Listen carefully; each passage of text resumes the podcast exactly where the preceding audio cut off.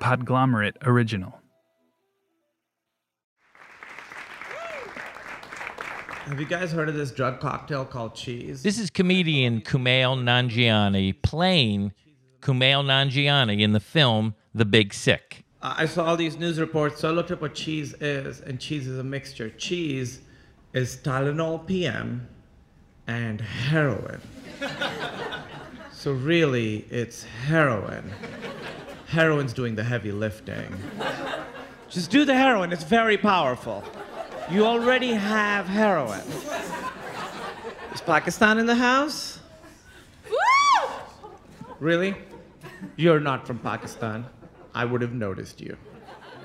Why are we listening to this? The reason is this episode is about Chicago, specifically in this maybe 10 year period starting around 1999. The scene in Chicago uh, when I started was really, really good. This is Kumail Nanjiani talking on Kevin Pollak's chat show. Like a lot of the people that I started with, like me, it was me, Hannibal Buress, Pete Holmes, TJ Miller. Like a lot of people are doing really well now that started in Chicago, uh, right when I started. That's a crazy list of people. Andrew, that's not all. Matt Braunger. I met Kyle Kinane. He was one of my first comedy friends. John Roy was, I remember, one of the first ones who sort of broke out. John Roy was there just as the stand up scene in Chicago was about to undergo a huge transformation. My first open mic was 1997. I started at the height of the comedy bust. And this is where we begin our episode. So, welcome to the History of Stand Up, the show where comedian and professor Wayne Federman teaches us all a little bit more about the history of stand up. And I'm your fellow student, Andrew Steven. What's weird to me is that when nerds create fantasy worlds, and we are the only people that do, we create fantasy worlds where we would die in minutes. It doesn't make sense. It takes a long time to write a book. And a fantasy world can be anything you want it to be. Why make up a world where the good looking, strong people win again?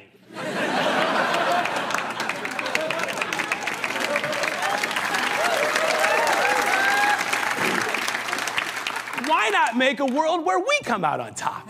Where it's like, your knowledge of Bruce Campbell trivia is impressive, Lord Stannis. But only he who eats the most pretzel combos may sit on the beanbag throne. The first time I ever did comedy, there were 13 people on the list and 13 people in the room. That's John Roy. Chicago at the time was an improv town. Second city, 600 students at any given moment. Improv Olympic, 450 students. Annoyance Theater, 250 students. All of the Tribune, all of the Reader, it was all geared toward telling you how great improv was. And everybody in the improv schools, with a couple exceptions, would kind of think of stand up as this kind of, you know, ah, well, yeah, that's what they did in the 60s. And but but Second City improv, this is the way of the future. You know, obviously, we're getting everyone on Saturday Night Live. This is what you do if you're in Chicago. I was obsessed with Chicago because I was obsessed with improv and I was obsessed with Second City. This is Pete Holmes. And I read Truth and Comedy by Charna Halpern and Del Close. They say something which is that stand ups are like traveling salesmen and they go around and they sell their jokes. There's so much potential in stand up to be as beautiful and artistic as, as improv. Having Google on your phone is like having a drunk know it all in your pocket. There's no time for mystery or wonder or to feel anything. You're just like, invented the graham cracker? Here comes Google, like, ah! Ah! And we feel nothing because the time between not knowing and knowing is so brief that knowing now feels exactly like not knowing. So life is meaningless. I've literally been in bed in the morning by myself, just like, where's Tom Petty from? But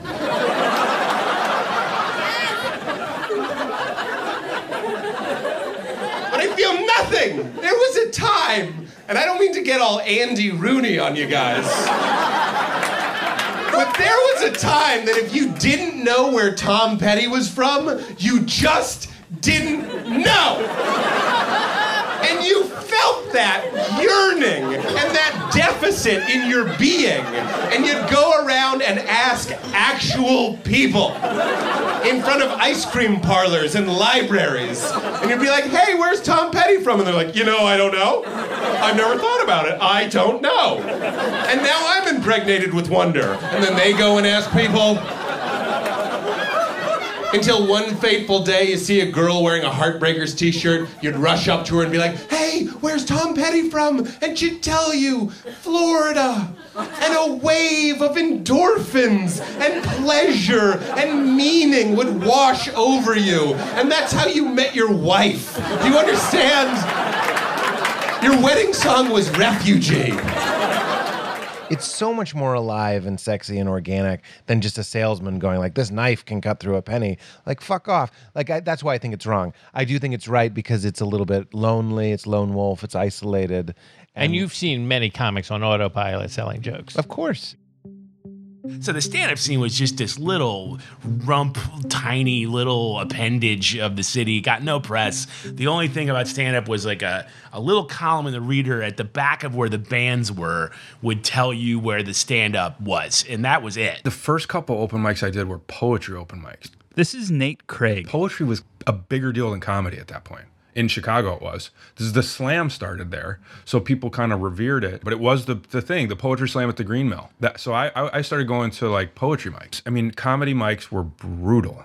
Ninety nine, two thousand, they were brutal. comedy in Chicago at like 99, 2000, comedy wasn't a popular thing to do. It wasn't like it, it wasn't going to get you laid. It wasn't going to make you, it was, it was an outcast kind of thing to do. And that's Kyle Kinane. So I, I went to uh, open mic called the Red Lion Pub on Lincoln Avenue, uh, run by Mark Geary. I went there and I watched. It was upstairs, and because I watched for like two months before I tried it, I was just I'm just gonna go to the open mic. I was fascinated with the people that do poorly and then still come back the next week. I'm like, well, if they can do that bad, if they can embarrass themselves and then come back the next week, and then I realized like nobody cared that they did bad last week. If you do the same thing the next week, then yeah, go go screw. But if you like took those jokes and worked on them for the next week to see if they got better, that's what this is for. Ladies and gentlemen, Kyle Kinane!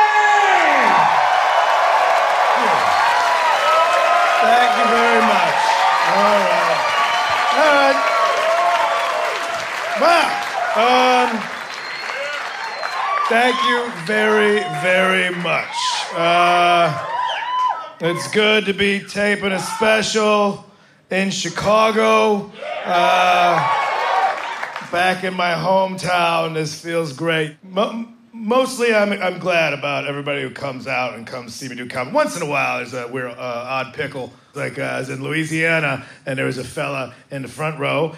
Uh, his uh, he, he, uh, he's like a real unpainted juggalo type dude. His- you can pick him out sometimes. Like, oh man, you see him in the raw. You're like, ah, somebody hosed you off for a job interview, didn't they? Right. we went out on our own to just kind of start trying stand up. We would do these bar shows and uh, try to make it work. And we had about two that ran in the city. There was a showcase called The Elevated, where the train went by every 20 minutes. So everybody was up there just trying to do their, their train bit because you had to, you know, whatever bit you did would be interrupted halfway through. Uh, there was a thing at Second City called Midnight Bible School that Matt Dwyer put on. I did it above Second City at a, one of their side theaters. That's Matt Dwyer. It was a experimental comedy show, and the rule of it was you get ten minutes, you could do whatever you want. It just couldn't be anything you've ever done before. And I would invite stand-ups and Second City people and like people from other sort of you know theaters and stuff in Chicago. And it was just the whole point of it was to like sort of push yourself and do stuff. So like stand-ups would be doing characters, improv people would be doing stand-up, people would be doing sketches, and uh, kind of the show struggled. And then one time it was New Year's Day. Lewis Black was in town and he heard about the show and somebody called me and they're like, "Hey, Lewis Black wants to do your show." And I was like, "Oh, I wasn't going to have one today because it's New Year's Day." But like it, word got out. He had a bad turnout for some reason at Zany's and he was really pissed. And then he came to my show and it was just jammed and he was thrilled. And he and uh, from that point on, the show was like anytime somebody was in town, like Tina Fey did it, Adam McKay did it, Jeff Garlin did it, like uh, Sarah Silverman.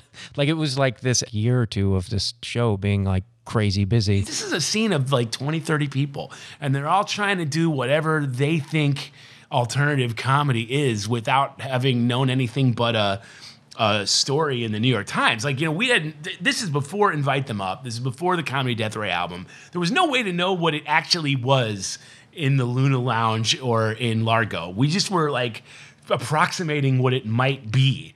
This is a direct outgrowth of the alternative comedy scene where comedians became their own gatekeepers. They created their own shows. It's not like when I was started. I mean, you had to become a regular at a club, Catch a Rising Star, or the improvisation, or the comic strip. You just shoehorned your way into these comedy clubs. The big club at the time, Zanies, they didn't have an open mic.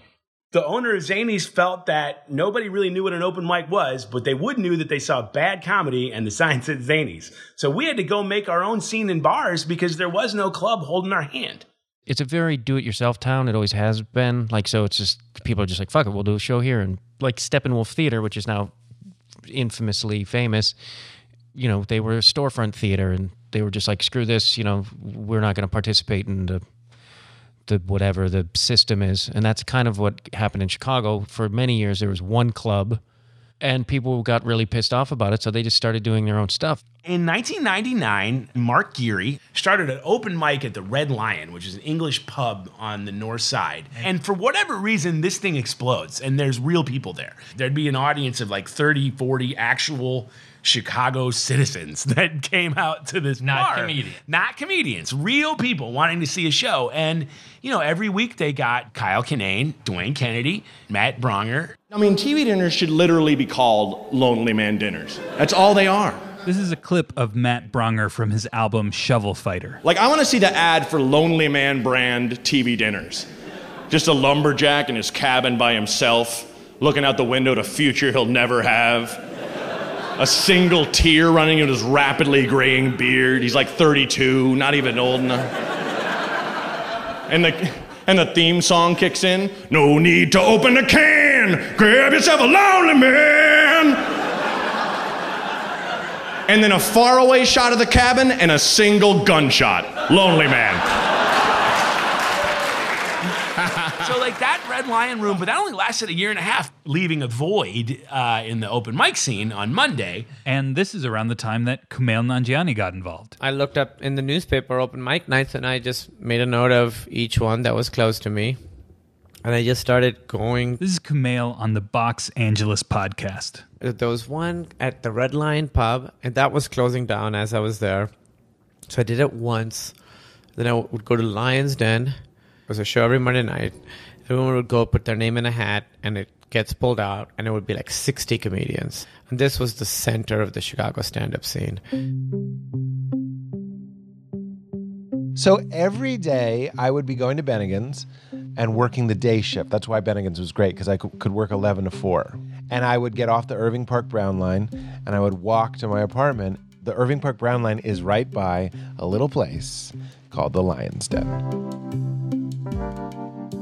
So I would walk past the Lion's Den, L Y O N S, and it would say Monday comedy, Tuesday trivia, whatever, Wednesday sport, whatever, I don't know. But it just said Monday comedy. That's all it said. It didn't say open mic. It didn't say stand up. It didn't say improv. It just said Monday comedy. I remember that vividly. I walked by it every day, like resisting it. Every day, my route home was walking by not just an open mic, the Chicago open mic, the biggest one, the cornerstone of what we're talking about, was on my route home. I am feeling so much gratitude right now. I would walk past that place, and I, I would for months without even going in. One week, I walked in just to look. I just wanted to see the room. That was like the first step. So I went in the back just to like see if I could imagine myself going there. And then the next week, I sign up. I, I felt like I did all right. I thought like I, I held my own. And then the next night, I did the Cubby Bear and I met Kumail. Uh, and this over to my left was the Cubby Bear, which was the second open mic I ever did. and it's where I met Kumail Nanjiani. And this is Addison, and you could walk to his place, which was right down here. We used to meet up there and do jokes together. We also used to meet up and write jokes at Penny's Noodles. Who cares? There's no plaque, but I'm telling you, that's how vivid it is starting comedy in Chicago. Uh, and then nervously pacing in front of the Cubby Bear. In 2001, when the Den really got going, I had been doing stand up for about four years. I had done Zanies uh, and about three other clubs in the Chicago area. I worked professionally, and by 2001, I was already touring. John Roy is still one of the best joke writers that that exists, and like comedy technicians. Here's Kyle Kinane again, and uh, he was a guy who was like doing these crazy tribble runs, and he was like the. The your friend that became like a, a war journalist. like everybody else is like, "Yeah, man, we're having beers. What'd you do this weekend?" Uh, 12 hours out to Billings. Yeah, I had to go from Butte to Minneapolis through a blizzard, made 50 bucks. Some old lady flashed her tits at me. I was basically working in like the the skeleton left over from the boom days. So I would do two nights in a hotel bar. I would do, uh, you know, a Best Western in Jackson, Michigan, and I was working with these guys. I, I remember they would they would always have gimmicks. Like I worked with the Human Jukebox, and I worked with the Whip Cracking Cowboy, and I worked with the Master of the Boston Props. And I would work with these guys, and, and then I would come back to Chicago, and then I'd go to the Lions Den, and I'd be like, okay, something's off here. Like I'm going out on the road with these headliners, and then I would come back to the den and uh, I would see T.J. Miller, Kumail Nanjiani, Kyle Kinane, Jared Logan, Brooke Van Poppelen, uh, you know Hannibal Buress. All these incredible comedians, and I'm going Pete Holmes, you know Nick Vatterott, and I'm sitting in the back going, you know, I, I don't think I'm crazy. These guys are way better than the headliners that I'm opening for. You guys know that thing where they try and sneak in like creepy stuff, dark stuff into kids' movies? You know what I'm talking about? Like they try and like sneak in grown up stuff? This is a clip of Kumail Nanjiani from his album Beta Male. You know, like in Lion King, they say in the sandstorm you can read the word sex. Yeah? Or like in Wizard of Oz, they say in the corner you can see somebody hanging. I wish sometimes it would happen the other way around.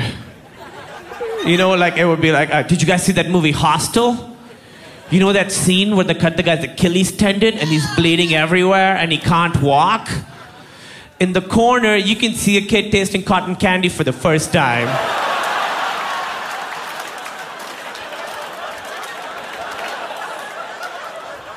It is so beautiful, you guys. Watch it every day.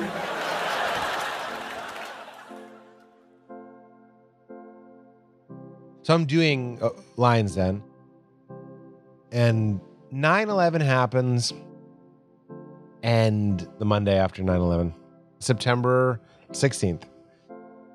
Everyone was like, "Are they going to talk about it? Do we talk about 9/11?" Almost everybody talked about 9/11, and I was floored.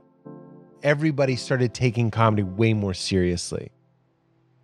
Kumail like was starting right after 9/11 and to see him, you know, coming in with his you know, with a Pakistani accent and not addressing it, not doing easy jokes about 9/11 like no, you're just a good comedian from the beginning. He's always writing these weird silly jokes. They're just good jokes. That's where everybody's like this is a good comic. He's not going for easy stuff. He's not oh what the one thing everybody's trying to make jokes about and he's like, okay, are you going to talk about the fact that you're a brown person with an accent and the whole country's up in arms about this? Like, nope, there's a joke about me reading somebody's crossword pu- puzzle over their shoulder on the L and about what the plural of octopus might be. I'm like, this is great. You know, every Monday you'd be like, what do I have that's going to make these people get up from the front bar, all the other comics, put their burgers and fries down, and go back and watch you? And I remember when people would start, first start to pop, people you'd been ignoring, and they'd be like, "You got to come watch Hannibal," and I'm like, "Really?" They're like, "Yeah, yeah, you got to come watch Hannibal." And then I would go back, and sure enough, I don't know what had changed, but all of a sudden, Hannibal was a brilliant comic that I had to watch. So I have a situation in my apartment right now. I have a surplus of pickle juice in my apartment. This is a clip of Hannibal Buress from his album My Name is Hannibal. There's too much pickle juice because after the pickles are gone, I don't like throwing out the pickle juice. It just feels wasteful. So lately, I've been dipping my fingers in the pickle juice, and I flick it on my sandwiches for flavor. Like that.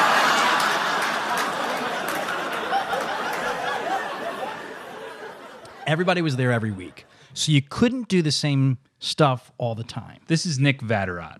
So it, it pushed you to write, or at least it pushed you to sort of work on your material. I remember like Kumail kind of talked about his act like a sculpture one time, and that like I'm I'm sort of each week st- I'm changing, I'm making the sculpture a little bit better.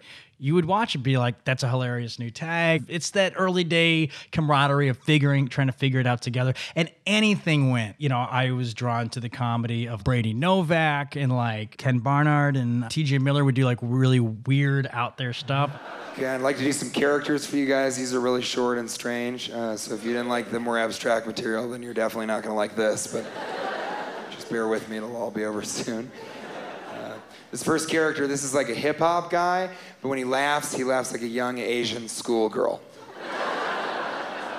Yo, what's up, dude? You going to club later? Yeah, I'm about to hit that up. If I'm lucky, I'm gonna be hitting something else up later on. You know what I'm saying?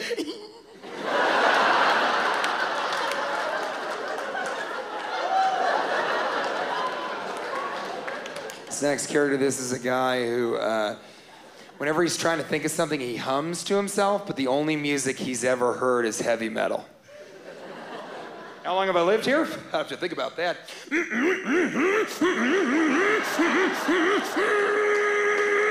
How about six months?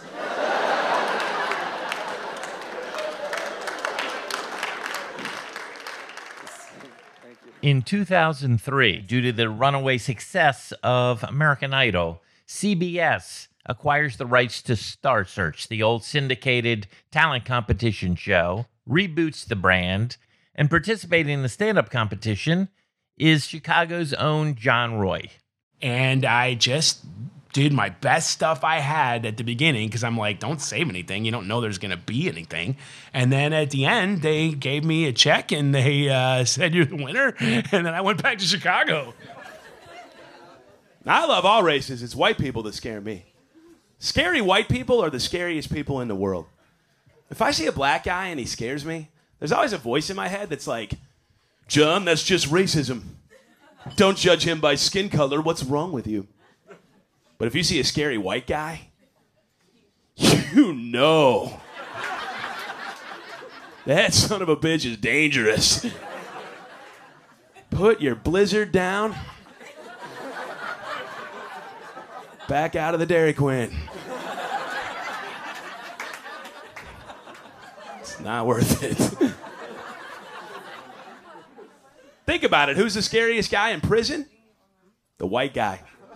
Why? Because he's guilty.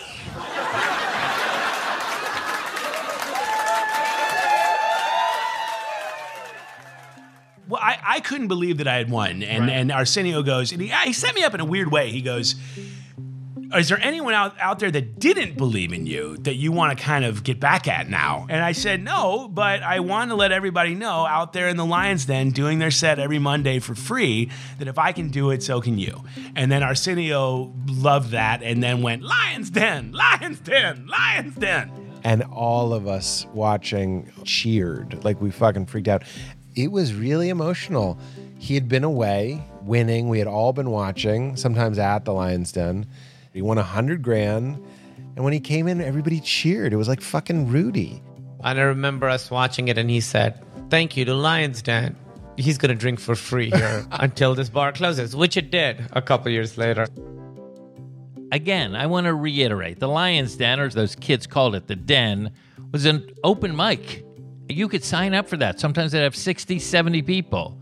But there was a book show as well in Chicago at a place called the Lincoln Lodge. Lincoln Lodge in its original inception was in the Lincoln Restaurant, which was an ancient diner on Lincoln Avenue that had a giant picture of Lincoln. The Lincoln Lodge was run by Mark Geary, the same guy who ran the Red Lion open mic. But in the back, you, you had a, a stage that Geary had pretty much built himself and a lighting rig. I think the Lincoln Lodge worked because Geary uh, was pretty unwavering in his vision. He would transform it every weekend. It was just an open room that he would cart a stage in, curtains, spotlight. He was committed to doing things right. He put so much effort into making that its own satellite effort of weirdness and having music involved and having, you know, like pre precursor guys to Reggie Watts. And anybody who helped run the show, anybody who helped produce it, got stage time, which I sometimes had my odds with. I'm like, just because they, they they're good with carpentry doesn't mean that they're going to be funny. But he's like, no, you helped put the show on. That was his utopia. I just had heard it was another cool place to go. This is Emily Gordon. I loved it. I thought it, the audience was very excited to be there. I thought they did a good job of creating like this very we're all in this together kind of clubhouse vibe, which I shamelessly used later on in my own career. Lincoln Lodge was they had packed shows every night. I think that was every week they had a packed room. Lions Den is this marathon show where everyone's got three minutes to get up there, boom, get out. And Lincoln Lodge was like our zanies. I like you. I, uh, hey, uh, don't you hate it uh, uh, when you're all like, "Oh, you know, and then everybody else are like,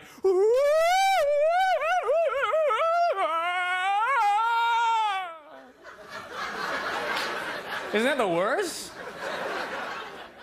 No, but I don't know a lot of Spanish though. I um.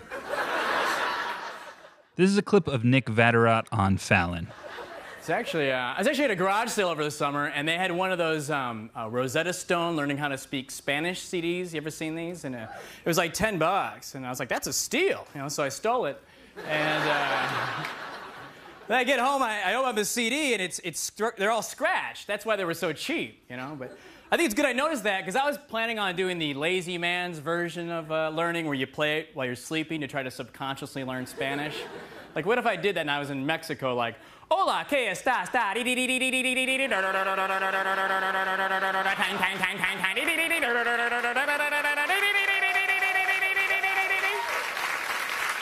Amigo?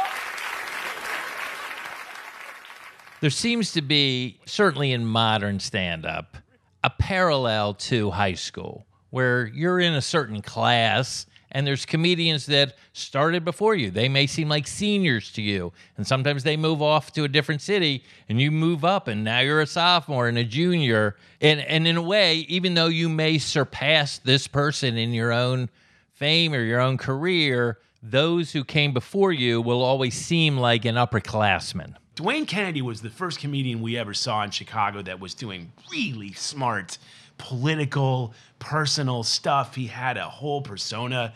And we were like, okay, that that's it. That was the first like You feel like he was the guy. yeah, guy. he was the guy, and I think Matt Braunger will tell you that too, and and and Kyle. Like Dwayne Kennedy was the guy that we were all like, okay, that's that's stand up. That's what we ought to be aiming for. I'm not I'm not real re- religious, man, but I do like like gospel tunes. I like like Negro spirituals, you know what I mean? I like Negroes with spirits, you know what I mean? I, This is a clip of Dwayne Kennedy on Letterman. I like Swing Low, Sweet Cherry. That's a brilliant song, man, but you have to listen to it because it had more than one meaning, you know what I mean? It was like, it was not just an ethereal aspiration to God, it also meant get ready because we get ready to get out of here. You know, was, that was the code. It was like swing low, sweet chariot. You know, the Underground Railroad is coming for to carry us home. You know what I mean? Or to Detroit or wherever it is you want to be dropped off. You know, and you got to think it took a brilliant mind, man, to be able to write a song on that many levels. You know, because you know it was probably a lot of slaves who tried to write spirituals. But just wasn't really that good at concealing the message. and be like, uh, uh, hey, hey, hey, Joshua, won't you, won't you sing that spiritual I hear you've been working on? Uh, all right, Mouser. Uh, oh, Tonight at 8.30, gonna get some shovels and bash white folk in the head.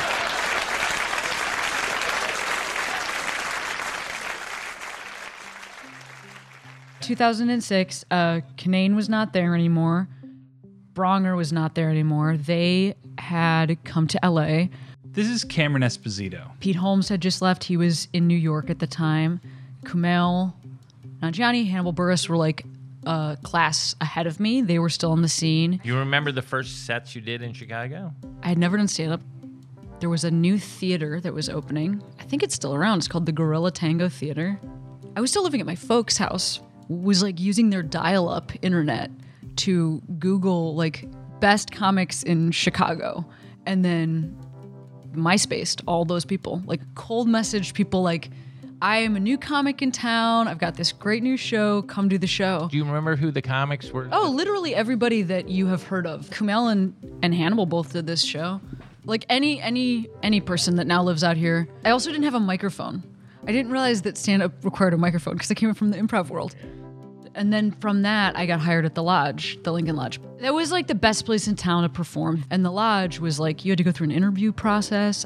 There's a cast of like, I think it was eight people or something like that, where you just get more stage time. Like you can perform every two weeks or something like that.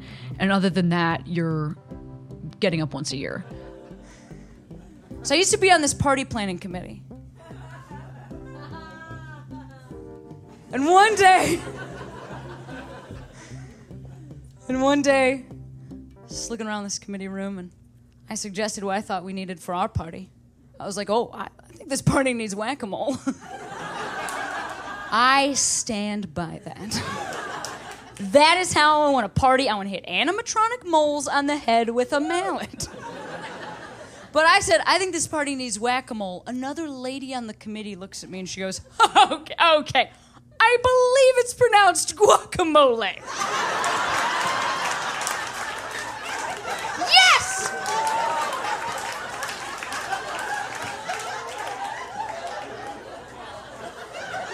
We see the world in a different way.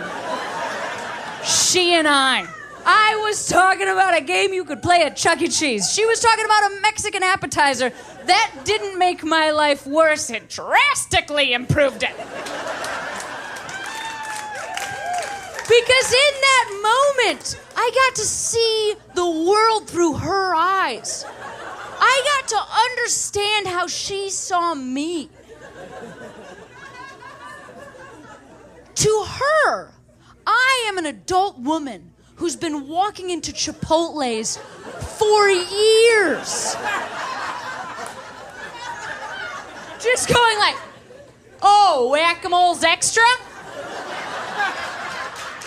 In 2008, Cameron Esposito started the Feminine Comique, an all female stand up class. You remember that Christopher Hitchens article that was like, women aren't funny, why women aren't funny? And then every publication and every writer seemed to have to have a take on his take. By that time, I think there were five women in the scene. It was like me and the Potterboss sisters and Beth Stelling and Jenna Friedman. So these articles were being written, and I was like two years into stand up or something like that, and getting calls from like the Trib to go on record talking about how brutal it was to be a woman. It was brutal, but I'll tell you how you continue to have a terrible time. Be the person on record being like, fuck this scene, you know? And I just, I just started to feel used, you know? Uh-huh. And I thought, I wonder if there's a different way to address this issue. And so I approached Mark Geary, who's still the person behind the Lincoln Lodge, and I said, I want to teach a class for women. I'll come up with a curriculum. It'll be eight sessions, and at the end, the woman will do a five minute set at the lodge for a special show. When we were speaking to the comedians from this scene, the name Pat Bryce kept coming up time and time again as this great comedian who unfortunately suffered an untimely death. And many pointed to that moment as maybe the beginning of the end of this golden age of Chicago comedy. I get myself an interview. The guy greets me at the door, shakes my hand, and takes me into a conference room. This is a clip of Pat Bryce. He sits down at this conference room. We're about 15 seconds into the interview when he looks up from the table, looks me in the eyes, and goes, How many pennies can fit in this room? Swear to God, that's the exact question that he asked me. Now I'm going to help you guys out. He doesn't want the correct answer. He wants to look across and see a comfortable, calm guy do reasonable math with this. He just wants to see someone work it out. He wants you to look around the room. Okay, this looks like a 10 foot by 12 foot room. I'm going to assume maybe this many pennies could fit in a one foot by one foot square. That's what he wants to hear. Apparently, what he doesn't want to hear is this. I'm gonna say a billion. I'm gonna say a billion pennies. I might as well have said fuck you. I might as well have said four. Four giant pennies. Well, they have to be the size I'm thinking of in my brain. Do you know the size I'm thinking of? I swear to God, I turned into a seventh grader. I had no, I was the uncoolest guy ever. I was backpedaling the whole time. Five minutes later, he goes, Name something good about yourself. I go, I'm not a racist. He was Filipino. That hurt worse. That hurt, that hurt more than the pennies. Unfortunately, we can't get to all of the great comedians who populated this time period. Some still do comedy, some have become writers, directors. What they created out of the ashes of the comedy bust continues to this day. So now you you start to see Chicago underground comedy in the Beat Kitchen, and you see uh, you know it's comedians you should know, and like all these sort of the the infrastructure was starting to come in place that subsequent generations of Chicago comics like Drew Michael and Cameron Esposito and Beth Stelling and Lisa Traeger, they came out of the scene that sort of the Den comics built. Uh, I'm originally from Ohio. Uh, a lot of people in Ohio don't realize that you can put all of your things into a bag and then leave. This is a clip of Beth Stelling. Scoot right on out of town. Um, one of my first jobs was at a bagel shop. Uh, so as you can imagine, a lot of times I was serving bagels uh, straight to my face. I gained a little weight, yeah. I took the job, uh, why we all take jobs in food service, uh, for the sexual harassment. Yeah. That worked out great. I think it was around Christmas time that my boss, uh, my boyfriend, my boss, um, he announced that we were having a weight loss challenge, uh, which sounds illegal. Um, so I quit. I usually tend to date potheads. It's kind of like my thing. I don't. I don't know why. You know. I guess. I guess they can't leave if they're already gone. Um,